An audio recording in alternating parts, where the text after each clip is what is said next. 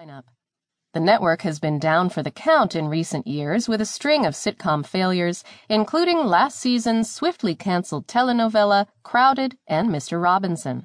But higher ups are betting on Superstore to help revive its time honored Thursday night comedy block, shifting the sophomore series from Mondays to Thursdays when it returns September 22nd at 8 p.m. Eastern and Pacific. And to draw more eyeballs, an Olympic special airs Friday at 10:30 Eastern and Pacific. We really want to get back to what NBC was known for in the comedy realm, says NBC Entertainment President Jennifer Salke, citing the workplace sitcom's younger audience and growth in digital viewership as reasons for its Thursday